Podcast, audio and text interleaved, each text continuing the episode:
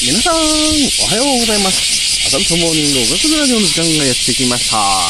いや、すごいですね。いや、セミ元気だな。どうですかね。皆さん聞こえます？まあ、これさすがに聞こえてるよな。いや、なんかね、周り、いや、今ちょっと朝ごはんの前に久しぶりに録音してるんですよ。なんかこう、ね、上司をパス、いやー、見て、いや、この FTP があれば、なんか相当な自転車は焦げるんじゃないかと。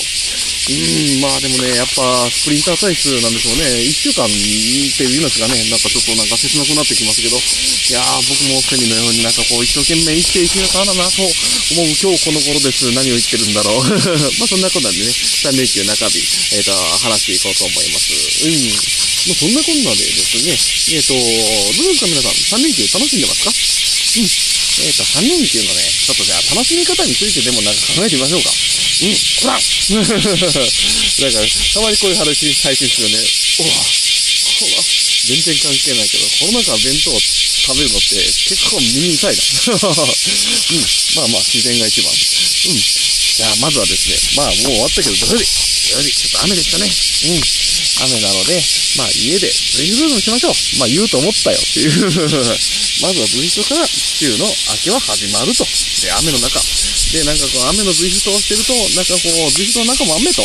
情緒溢れますな、ダブルで雨。気分もメール。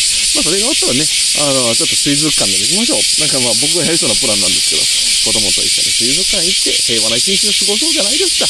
で、なんかこう一日中ね、水族館のお魚となんかこう泳いだりなんかこう歩いたりしながら、なんかこう一緒にね、